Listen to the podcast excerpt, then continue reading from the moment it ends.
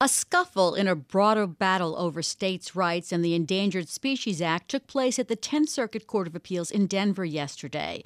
The federal government asked the appeals court to overturn an order that bars the release of endangered gray wolves in New Mexico without the state's permission.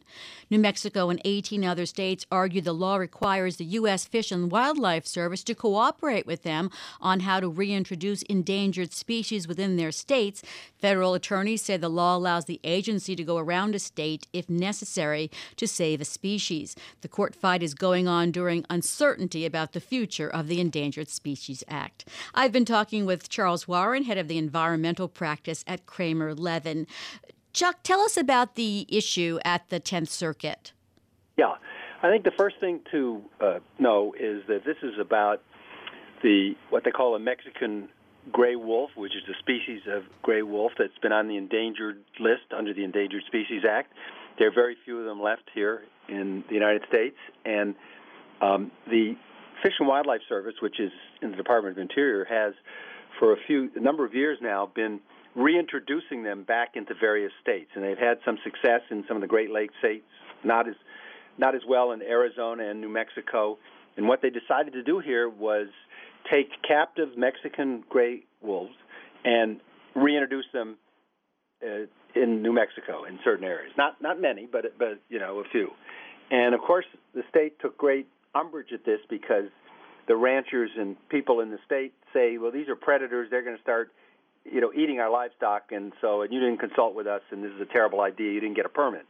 And the district court judge had said, that's right, and he enjoined them. And so that, that's really what they were arguing about at the uh, circuit court, uh, you know, yesterday. And, and, who has the better side of the argument under the law?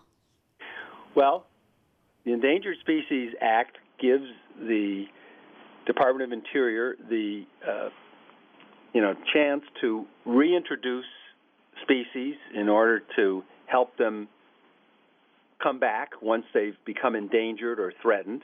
And so this is a program that's certainly authorized under the Act. But the Act, in one of the sections, says they should consult with the states and comply with state permit requirements in connection with certain activities, except in instances where the Secretary of Interior determines that such compliance would prevent him from carrying out his statutory responsibilities. And one of those areas is carrying out research programs in, in, involving the taking or possession of fish and wildlife, or programs involving reintroduction of fish and wildlife. So, so the general idea is you're supposed to consult with the state, and if they have permit requirements, and they do, and that's one of the things the state was saying to the judge, and they they didn't get a permit, and uh, and basically the Department of Interior said, look, we need we they won't give us a permit and we need this in order to carry it. We need to move forward in order to carry out our program to help save this endangered species. And so, I think it's a you know it's it's an interesting case. Uh, I I think in the end, uh, I think that the government has the better argument because um, the overall intent of the Endangered Species Act is to try and save endangered and threatened species, whether that's uh, habitat protection or reintroduction of these species into areas where they once roamed. And I think that, uh, you know, just because the state doesn't like it, if, if they're trying to throw up roadblocks to prevent it, and the Secretary of Interior thinks that that doesn't allow them to carry out the program, I think in the end, uh, uh, the court's going to side with the Secretary of Interior. Chuck, the Endangered Species Act was passed nearly unanimously in 1973 to stop right. extinction of the symbol of our nation, the bald eagle. Mm-hmm. Republicans are targeting it. How, how important is it, and how likely is it that it will survive? Well, it's been a very important law, and it's been very important to protect habitat and to protect species, and it's been under attack uh, for a lot of years uh, since it passed in 1973 because uh, often projects like big developments have uh, been impacted, not not necessarily stopped, but maybe moved or truncated or things like that um, by the Endangered Species Act, and so it's been something that's that people have been against for a long time. Um, I think there will be clearly an effort to do something about it. I, I think, though, that uh, the since it it takes uh, 60 votes in the United States Senate to uh, break a filibuster, and you can still filibuster legislation like this.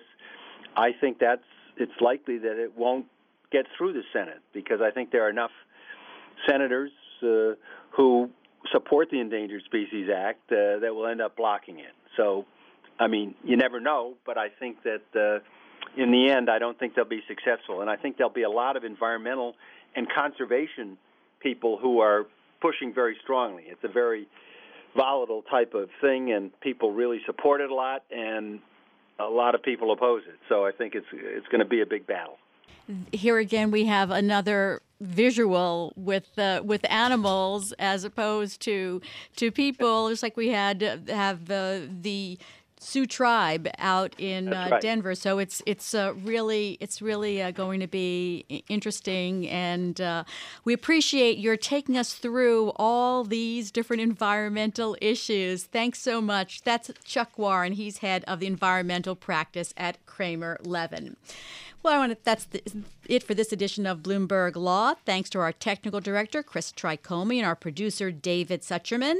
Bloomberg Markets with Carol Massar and Corey Johnson is starting now. What do you have for us today, Carol? We have some great stuff coming up. We're going to talk with the CEO of Sonos. It's a sound home sound system. Corey and I have it in our home, so we're going to talk uh, about the direction uh, for that company and also getting a digital degree, what that's all about. That's interesting. I have Sonos and I haven't hooked it up yet. So come on, June. That's Bloomberg Markets. Carol Massar and Corey Johnson up next, right here on Bloomberg Radio.